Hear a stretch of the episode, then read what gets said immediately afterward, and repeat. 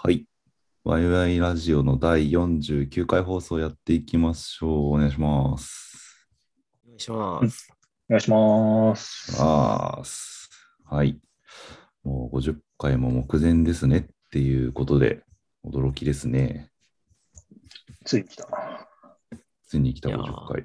なんやかんやでね。ね。いや、早いもんでって感じですが、うん1年3ヶ月ぐらいか。出ますが。えーっと、前回の放送で、なんか最後の方に、あの、ん？前回の放送がそもそもこう、振り返り、年初に何喋ってたっけ？みたいなことを振り返ろうって話をしてたんですけど、まあ、ハッシーさんと喋ってる中で、そもそも振り返りがちゃんと定期的にできてないの良くないよね？みたいな話を、まあ当然っちゃ当然なんですけど、してて、なんかそういう振り返りの方法ってどうしたら身についていくんだろうねみたいなことをゆるく喋ってみようという49回目になります。はい。ではい、なんかこの3人の中だと比較的タリさんがその辺は得意なんじゃねえかなっていうところで、なんか こんなことやってるぜみたいなことをちょっとはい聞いてみた。まあ逆にそのタリさんも実は結構こういうの悩んでんだよねみたいなとか、だったらそれはそれで聞いてみたいんですけど、なんかどうですか？振り返りとか、目標とか。そうですね。えっ、と、目標を立てるとかっていうのは、なんか、コミュニティに支えられてる部分があって、自分が所属してるコミュニティというか、エンジニアの人が何人か入ってるスラックのコミュニティがあるんですけど、そこで毎月、今月はこういうことやりますみたいなのを宣言して、やっていくみたいなのを、こう、十何人で回してるところに入れさせてもらってることもあって、そういうの立てたりとか振り返ったりとか、今進捗どうですかみたいなとことかをみんなでやるっていうのをうん。継続してるので、なんかその辺はそのコミュニティに助けられてる部分が非常にでかくて、で、逆に振り返りの仕組みとして持ってるのは、ぎえっ、と、毎月1日に、えっ、と、うん。うん GitHub の一周を作って、そこに対して前月どうだったんだっけっていうのを、えー、一周として上げるようにしてるんですね。で、そこに上がってくるので、あ、振り返んなきゃみたいな感じで、えー自分はマイセルフリリースノートっていうのをリポジトリ作ってあるんですけど、でそこで 月先月の月謝に対して目標に対してどこまでできたのかとか、えー2022年にやりたいことに対してできてることなんだっけみたいなのをチェックするようにしていくみたいな仕組み化をやって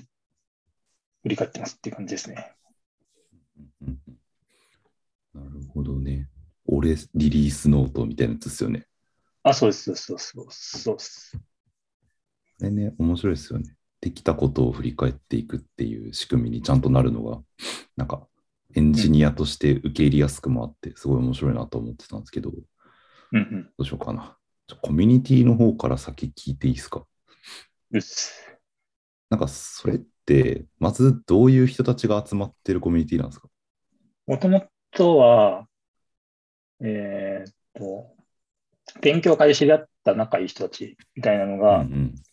えー集まってて、うん自分は、このラジオで話したかもしれないですけど、ブログのメンタリングをやってた、うんうんえー時にネットでつながった人から、うん多田さんこういうのあるんですけど、入ってみませんか？って誘ってもらって、で、入れてもらったみたいな感じがきっかけです。うんうんうん。なるほどね。なんかまあ、もともとそういう、なんだろう、振り返りとかっていうのを、こう、集団でやろうっていうコミュニティがあって、まあ、そこに呼んでもらったみたいなイメージ。そうですね。なんか毎月、なんか、自分のやりたいことに挑戦してこうぜっていうようなうん。コンセプトでやってるような場所ですかね。うーんそこでは何をするんですか？毎月宣言して、できたぜ、できなかったぜ、みたいなことを言い合ってるみたいな感じ？そうですね。月初になんか自分が今やってみたいと思ってることを、うんうんえースラック上のチャンネルで宣言して、でうん毎月の中間日に、えー今の進捗、進捗が半分以上いいのか、半分以下なのか、うんそれとも何もやってないのかみたいなのを、ステータスでみんなに共有するみたいな。やって、月末の段階で結果どうでしたみたいなのを、えレポーティングするみたいなのをみんなでやってるみたいな感じですね。で、えっ、と、か仕事みたいにゴリゴリに なんかみんなでやるっていうよりかは、ゆるく、えーみんなでやってて、やっぱ、自分一人でやってると、なんていうんですかね、継続できなかったりする部分は、なんか周りの人が頑張ってると、こう、後押しされてやったりするみたいなところは自分の体験上あるので、その辺はすごいありがたいなって感じはしますね。それってなんか達成したらなんかあるとか、達成できなかったはいらなんかみたいなのとかってあるんですか？あ、そこは辺は全然ないです。なんかさっき言ったように、ゆるくやってるだけで、逆に達成したらみんなで叩いやったりとか、できなかったらう、ん。こっからっす、みたいな感じなことをみんな、前向き。あの、あのもうみんなやっていくっす、みたいな。ああ、なるほどね。そうなんだ。いや、なんか、ちょっと気気になるというか、興味があるのが、えっと、習慣化をコミュニティの力でなんとかしようって、よくあると思うんですよ。うんうん。で、そういうところの多くが頓挫して終わってると思うんですよ。うんうん続かなくなっていくとか、うん。うんうんうん。主要メンバーが投稿しなくなったことで、だんだん誰もやんなくなっていくとか、はいはい。なんかいろんな形でそういう人を集めてやる系ってうまくいかなくなることが多いと思ってて、なんか、そそのコミュニティってなんで続いてるんだろうっていうのがすごい気になっていて、なんか多田さんの思う高校がいいんじゃないかなとか、うん、こういうところに続いていくいいポイントがあるんじゃないかなみたいなのってあったりします？そうですね。いくつかあって、まず、うんえっと、最初は、なんだろう、ネットのつながりだったんですけど、なんか、うんうん。皆さんの会社委託、タイムスののチャンネルが個別に全員分あって、そこで普段の生活のこととかもつぶやいてたりするんですけど、ここでコミュニケーションが生まれて、な何投稿しても誰も何も言わないんですよね。逆すごい逆に言うと。だからここでなんか発言することとか、なんか、それを、に対したリアクションがつくみたいなことがすごいナチュラルにやられているからこそ、うん。なんか、今自分がこういうことで目標やってる中で詰まってるんですよね、みたいな発言をすると、こういうことやったらいいんじゃないとか、あじゃあ他に同じような課題持ってるような人もいるかもしれないから、なんか別のチャンネル作って、そこでなんか議論したら、少し突破口見れるんじゃないみたいなのをみんなで話して、えーお互いに支え合うみたいな、えー人間関係が出来上がっているみたいなのが大、これでかいなっていうのは、参加して感じた一つのメリットだと思ってますと。でうんやっぱそういうコミュニケーションを普段続けてきたりとか、あとと、年一でオンライン飲み会とかも去年とかやったりしたんですけど、なんかその場で全員こう顔を突き合わせて、えーなんか話したりすると、やっぱもっと仲良くなるみたいなこともあったりして、なんだろうな、よりお互い、もともとみんな、なんだろう、それぞれでややりたい目標とか挑戦してみたいことは持っていて、それに対する、なんだろう、お互いにもっとやっていこうぜとか言い合えるみたいな感じなのは、もう一ついいところなのかなって思ってます。なるほどなその空気は一体どうやって続くんですか？うん、それ思う。で、まあ、そこのコミュニティ立てた人もそうなんですけど、他のメンバーの人も誰かしらがこういうことやってみたいですってこととかを、って時にみんなで後押しするみたいな雰囲気が出来上がってるところなんじゃないかなと思いますね。誰かリーダーがなんか頑張ればいいっていうよりかは、個々のメンバーも合わせてやるみたいなところは。うん、なるほどね。だからなんか、もともとあるコミュニティとかでもなく、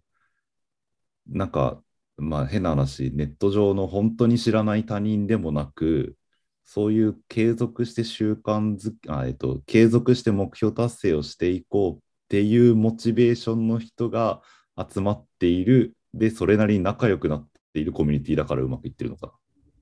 うん。のような感じがしますね。もう。自分を所属させてもらって3、4年ぐらい経っていて、やっぱり最初に比べてやっぱお互いに関係値とか出来上がっているなっていうのは感じています。でなんだろう、最初、ネットのコミュニケーションだけだとうまく仲良くならなかった部分があるなって感じる瞬間とかも絶対あったんですけど、うん。それはお互いに歩み寄ったりとか、まあ、コミュニオンラインでこうやってあ対面で話したりするようなことが増えたりして、こういういざ、こう、すれ違いみたいなのがなくなった気がしますね。基本みんな優しいので、うんうんうん。確かに。そういうところは大事ですよね。中にいる人たちというか。そうですね。なるほどね。確かに。なんかこう、会社の人とか、こう、友達とかでやると、どうしてもこう、なあなあな部分が出てきちゃうというか、その、多分コミュニティ自体の目的が別にある人たちだから、そういうのをやろうとしてもうまくいかないことが多い気がするけど、うん。そもそも何かを達成しようっていう目的の人が集まるっていうのは結構大事なのかなって今話を聞いて思いましたね。なんとなく。うんうんなんか、橋さんあります？聞きたいこととか。なんか、ちょっと思ったのは、程よく他人の距離感が緊張感になるのかなって、ちょっとだけ思ったっていう。その会社の同僚でもなければ友人っていう感じでもちょっと違うじゃないですか。まあ友人、うん、まあどうなんでしょうね。違うとは言い切れないけど、それは俺が、その、程よく距離感が離れてる相手と一緒にいるっていうのはやっぱり緊張感かなと思って。うんうんうんうんっていうのがちょっと聞いてて思ったことなのと、まあ、あと自分はその、そのやっていこうぜって言って挫折したような、まあ、はい。それこそ空中分解みたいな、続かなくなっちゃってみたいなことをや、やらかしてる側なので、ちょっと、それで、まあ、そうですね。とはいえ、続かなくなる要因なんていくらでもあるでしょっていうふうに思うので、なんかそこら辺はもうちょっと聞きたいですよね。まあ、例えば、そうですね。えー宣言してやっていく側の立場になると、まあ私自身としては、その、自分自身にそういう気力がなくなってしまうみたいな時期がまああるわけで、まあ本当にそれはしんどいっていうことですけど、うん。で、まあできなくなっちゃったっていうことがまあ別に誰にでも起こりうると。まあもちろんそのご家庭の事情とかも含めて。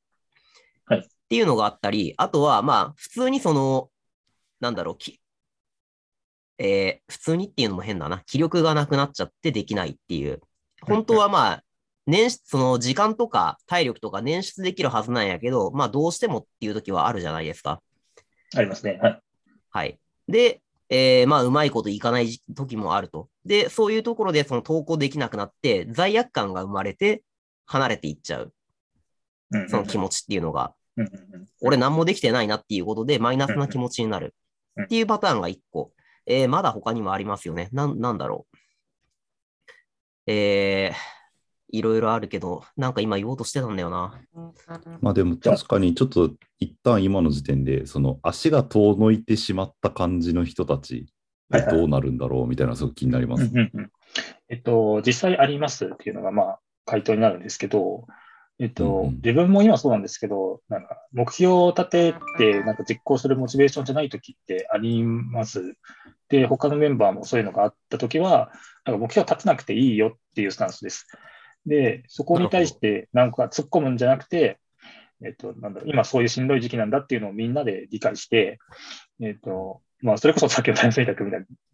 僕もそうですけど、愚痴ったりとかしたときに、なんか優しく、こう、リアクションしてくれるところが、結構セーフティーネットみたいになってるような気がしていて、同じか、さっき橋本さんもおっしゃってましたけど、ご家族いらして、なんかもうそれ、仕事とプライベート、子育てとかご家族を見ていると、もうそれどころじゃないみたいな感じのこととかもあったりするんですけど、同じようにお子さん持たれているような方もいらしているので、そこで僕の時はこういう感じでしたよみたいなとか、えーこうそうんしんどい、今しんどい時期ですよねみたいな話とかもしているおかげもあって、なんかこう、若干そこら辺が、なんだろう、言いづらくなるみたいな要素はかなり少ないのかなっていうふうに見てて思いますね。で、仮に遠のいて、こう、 Slack にコミュニケートしなくなったとしても、何も言わないですね。もう戻ってきたいときは戻ってくればいいし、みたいな感じの人もいて、えー実際、半年以上と投稿してなかった人が、この前たまたま戻ってきて、えーとその人はなんか結婚もして、えーえーと東京にいたんですけど、別の県に移住して、で、結構仕事のところも結関係が様変わりしちゃった人がいたんですけど、結構余裕が生まれてきたから、また戻ってきて、なんか話に参加したりとかしてしてる人も全然いるんで、なんかその辺は緩くかつ優しくやってる感じがいいのかなっていうふうに思います。うん。あの、ね。うーん、どっちかっていうとなんか、その、フェードアウトっていう感じではなくて、いなくなる時期もあるよねっていう共通認識の方が、なんか僕は大事なのかなっていう話を、なんか今話を聞いて思いました。うんうん。うんあのーその、まあ、たまたまやっぱり大変で来れない人もいらっしゃる中で、そういうコミュニティを例えばやあ何人かでやっていこうとした場合に、投稿がなくなるっていうことは一見そのかそってるように見えるわけじゃないですか。はいそこでかそってる、かそってるように見える、まあ、全体的な雰囲気になっちゃうか、まあ、そのこの人が今たまたましんどいだけなんだよね、頑張頑張っていこうみたいな、そういう好ましい雰囲気が継続できるかどうかは、その、大変になった後、まあ投稿できないなみたいな時期になった時に、どんなその全体の雰囲気があるかっていう、うんうんうんなんかその雰囲気作りとでも言いますか。そうですね。ちょっと繰り返しになっちゃうかもしれないですけど、ほその大変になったメンバーと大変、その関係しているメンバーで違ってくると思ってるんですけど、まず、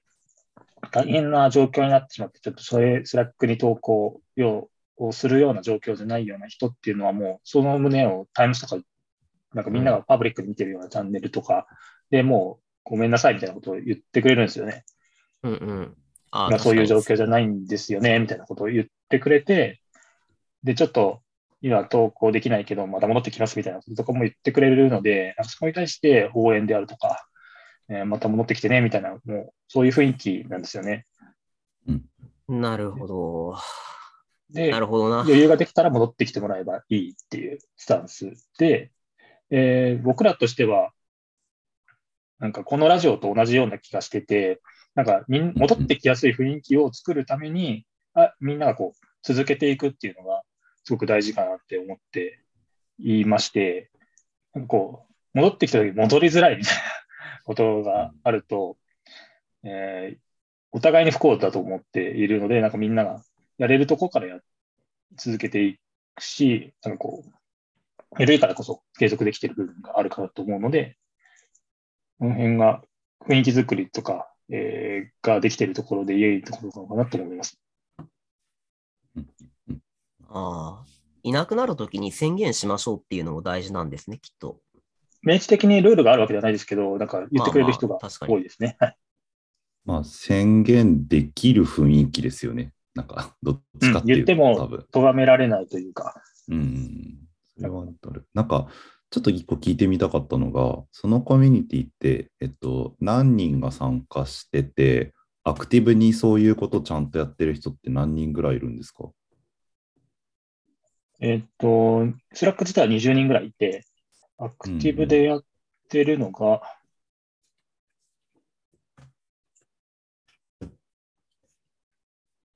自分も最近できたけど、まあ感覚7、8人、7、8人ぐらいですかね。別にうん。半分ぐらいが。アカウントはいるけど、投稿してない人もいますね。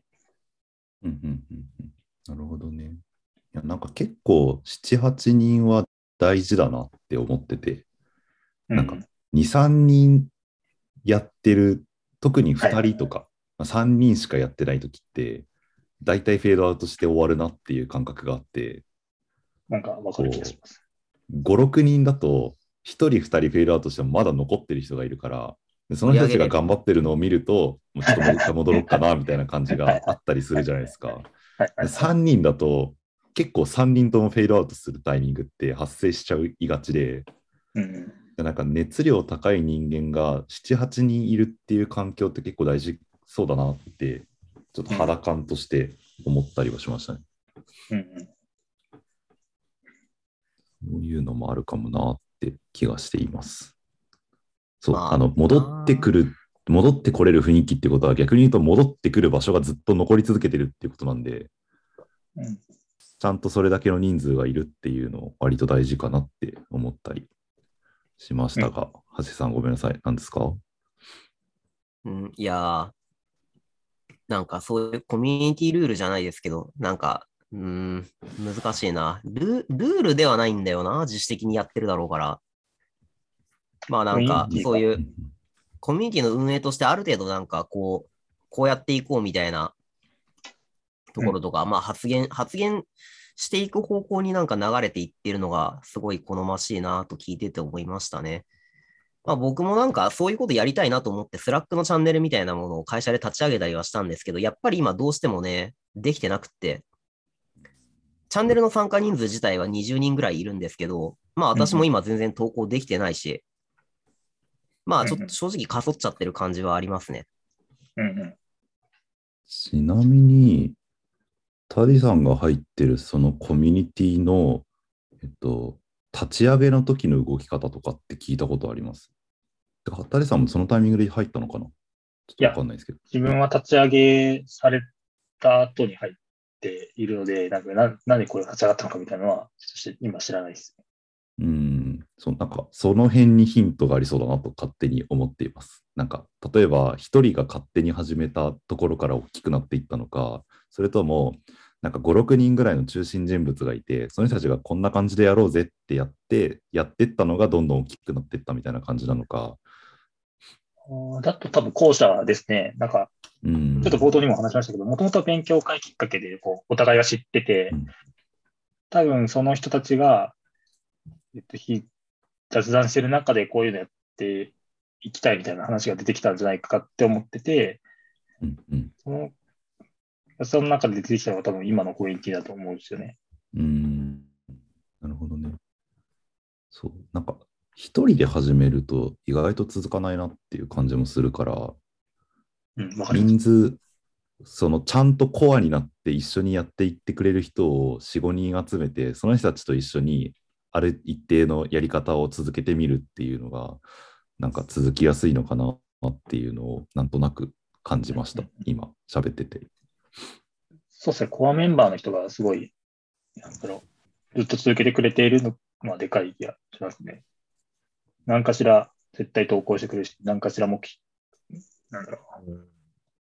目標を継続していくために、助言みたいなこととかを時々 Slack の全体チャンネルでやってくれたりもするので、うんうんその辺のやっぱ、あ一定程度熱量があって続けてくれている。で、そこに影響されて自分のようなメンバーもこう、あ後付けでこう追加されて、こう一緒に盛り上げていくみたいなところが出来上がっているのはすごいいいところなのかなと思います。うんなんかプランニング側というか、主催側というか、ちょっとそこまで言うと 大げさだけど、そういう側の人数をちゃんと確保しているっていうのも意外と大事なとこなのかなと思ったりはうんうんうんうんしましたけど、橋さんどうですか？その辺。うんまあ確かにそれありますね。なんかぼんやりこんな感じのルールでやっていこうって言って、なんて言ったらいいのかな。まあこういうのってやっぱりよ頑張ってる他人がいて、励ましてくれる他人がいて、まあ他人の力でやっぱり頑張っていこうっていうところが大きい原動力になると思うから、それってまあ運営側にしても同じ努力があるよねっていうのが、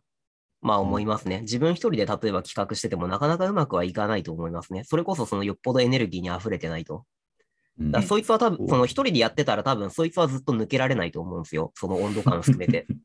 そうね多分、その同じ熱量を投下し続けないといけないはずで、うんうんまあ、はい。私は多分そういうことを自社でやろうとして、多分今挫折してるっていうのが現状なので、なんか、あー、なんか、なんか、そのやっていく仕掛け人側のなんか、仲間が欲しいなっていうのは、今話聞いて思いましたね。なんかそうですね、確かに。結構こういうのってスピード優先して、じゃあとりあえず自分がやってみて、なんか興味がある人乗っかってよみたいなはい。感じで動こうとしがちだけど、まあ結構それやると自分のモチベーションとか自分のうん。こう頑張りありきになっちゃったりして、なんか意外と仕組みとして回んないみたいなことってよくあるなと思ってて。い、はい。まあ、現に本人が辛くなっちゃうからね。や、そうなんですよね。あのね、うん。そのいついつでも、いつでもやっぱりモチベーション高く、この勉強しようとか言言ってらんないっていう時もあるし、まあ、回すの疲れるって話もあるし、その、思ったより他の人乗っかってくれないっていうとろう感もあるし、それ、本当にそれ、わかります。めちゃめちゃわやっぱりかります。ね、まあでもそれは立てる側の心理も俺若干なんか、まあこれも聞こうと思ってたんですけどね、まああるから、まあ別に他の人を責めるつもりも全くないんだけど、自分も同じこと考えるだろうから、うん。ああまああの、なんだろうな、まあちょっと今の話少し切りつけるためにちょっと喋ると、まず、二人目を作るっていうのが大事だなっていうのがちょっと思いましたね。その仕掛け人側の二人目。How to start a movement か？なんか誰かが言ってましたよね、二人目作りましょうって。はい。なんかどっかの文脈で。そその話かな。ね。テッドトークではいはいフォロ。ワーが大事ってやつね。ああ、多分それかも。はい。はいまあでも、別にね、目標をその、思ったより続いてくれる、参加者側でも続いてくれる人いないなっていう話があるのは、まあでも、結局自分が疲れてるテンションの時があるから、まあ結局そういうことだろうなっていうのがあるし、まあ、こういう団体一緒になんか、まあ俺もやっていきたいなと思って、そういう、まあ共感みたいな部分で参加してくれた。まあそれはありがたいんだけど、ただ、取り立てて今自分にも具体的なやりたいこと、目標があるかと言われるとそうでもないという人。っていう、こう温度感としては、その、なんだろうな、共やりたい、なんか、やっていきたい方向性に共感はするけど、自分自身の目標っていうと、まだちょっと見出せないっていう人いると思うのよね。で、多分まあ、ちょっと自社の話をしちゃうと、まあ、その19人いるチャンネルの中でも結構まあ、一時期はそういう人たちもたくさんいらっしゃったと思いますね。まあ、今はちょっとかそっちゃってるから、どうこうないんだけど。っていうのがあるのと、あとはまあ、その目標立てたは立てたけど、結局最後までやりきれないっていうのが、まあ自分の事例も含めてあるわけですよね。やってみたけど、実はそこまで俺興味ねえわって思ってたりすることとかさ、目標の立て方の話になるでしょうけど、そういうのもたくさんあるから、うん。っていうのがあって、目標を立てるっていうこと自体が億劫になったりっていう、その、まあ、あ目標を立てる行為が重たいっていう人がいるんじゃないかなと思ってね。で、えー投稿しづらいみたいな、その、やってることは素敵だし、共感するし、ちょっと見ていたいなとは思うんだけども、自分ではちょっと立てるの重たいなみたいな人、多分一定数いるかなと思うんです。で、まあ、それをどうこうするっていうつもりもないんでね、私が今実際、その引っ張っていけてないので、自分自身のことで言うと、どうこう言うつもりはないんだけども、うーん、まあ、なんか、こう、みんなでこう、テンションを底上げすると言ったらいいのか、平均値を。うんうん誰か一人が突出してても多分うまくいかないと思うんで、まあ、ベースをその少しずつ上げるっていうことをしたいなっていうことは思います。で、まあ、そのコツはどこにあるんだろうっていうのはちょっと、まあ、まあいいから俺、まあ、まあ俺がまず引っ張っていけみたいな話はあると思うんですけど、一応、そのし、一応主主会なのでそこに関しては。はい。まあ、はい。難しいなーっていう、うんその目標をうまく立てるところまでは到達できない人たちもいるっていう。ただ、そのやってることは素敵だから見てはいたいっていう。うんうんでもそういう人たちになんかその、まあ、ちゃんとやれてない姿を、そのかそっちゃってる姿を見せちゃうのもなんか申し訳ない気がしていて。うんそういうものを見たくてなんか一応入ってきてくれたはずなのになと思って。そうですね。改めて考えてるんですけど、やっぱある程度、うんと、同じようになんか特定の目標をとか関心事があるチャンネルが出来上がったそこに入っていくっていう動きはうちも同じなんですけど、何が違うかなって思ったら、やっぱお互いにいいとこも悪いとこもちゃんとフラッグでコメントできるところが いいところかなって思っちゃいました。ダメな時はダメだし、いいうまくいってる時はお互いに与え合うし、で、それ、その取り組みに対する目標が宣言できて、それでうまくいってるんだったら、全然何もないですし、うまくうまくいってない時は、また改めて頑張りましょうみたいなえーとかタイミングずらして頑張りましょうっていうふうにお互いに言ったりとかリアクションできてるのはいいんじゃねえかなっっていうふうに思いました。で、誰かしらやっぱり動き続けてくれているっていうのが一番でかいなと。なんか加藤君がさっき言った7、8人がある程度こう動いてくれてるっていうのは、やっぱそこがあるからこそやっぱ戻って自分もう一回頑張ろうってリセットして頑張ろうって思えるところなんじゃないかなって思いましたうんうんうん多分、さっきの橋さんの話は、そのコアメンバーになり得る人たちじゃないんだと思うんですよね。多分。その、一番最初に関して言えば。まあまあ、確かにそうかな。その、目標を立てる、なんか立ててやっていきたいから、そういうのをやってる人たちを一旦モデルケース的に見てみたいっていう人たちって、うん多分一番最初のにそのコミュニティを進めていく5人から7人ぐらいの人たちの1人じゃないと思ってて だからいなんか、はいその5人から7人ぐらいを見つける方が先なのかなって話を聞いてて思いました。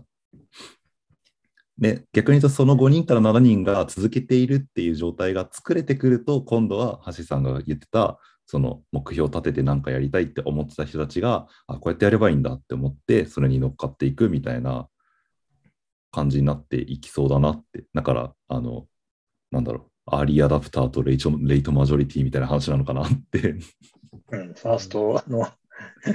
組織作る人がの集めるみたいな感じが似てるかもしれない。うんねなんかまあそういうそれ話っぽい気もした。まあ、すごい大行に言いましたけうんまあ、それで言うと、俺今どっちかっていうと、なんか今頑張ってる人の背中を見てフォロー、フォローしたい側なんですけど、今。ど。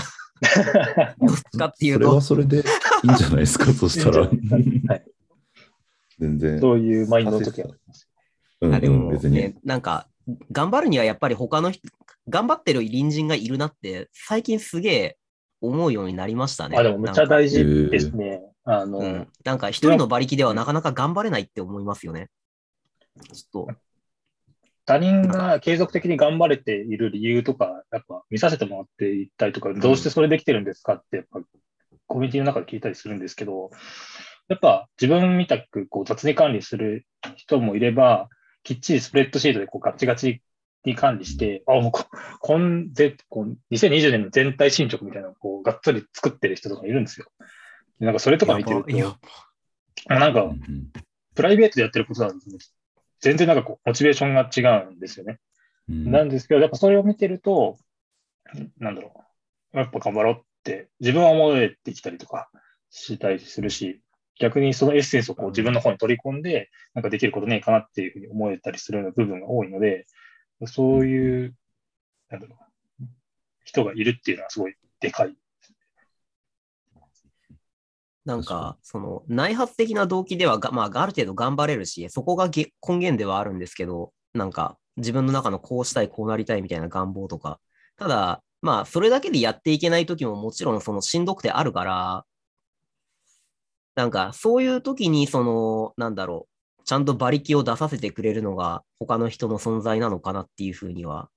思うんですよね。なんか、僕はどっちかっていうと、ずっとその、いろいろ一人でなんか、物事を考えたりすることが多かったんですけど、うん、なんか自分一人の馬力で続けられるところって限度があるなっていうのは、なんか最近その疲れたことことが、疲れてるタイミングが多かったので、思うようになったなって気はしますね。うんまあ、モチベーションだけの部分ではないと思いますけどね。それこそ他人のやり方を知ることで、まあ、やり方がわかることで、その一歩踏み出せるっていう側面もあるでしょうし、うんありますね。熱に当てられるっていう側面ももちろん大事だし。うんまあやっぱ、その、はい。なんかこう、キラキラした他人の背中を見るっていうのは、やっぱり見てて気分がいいですからね。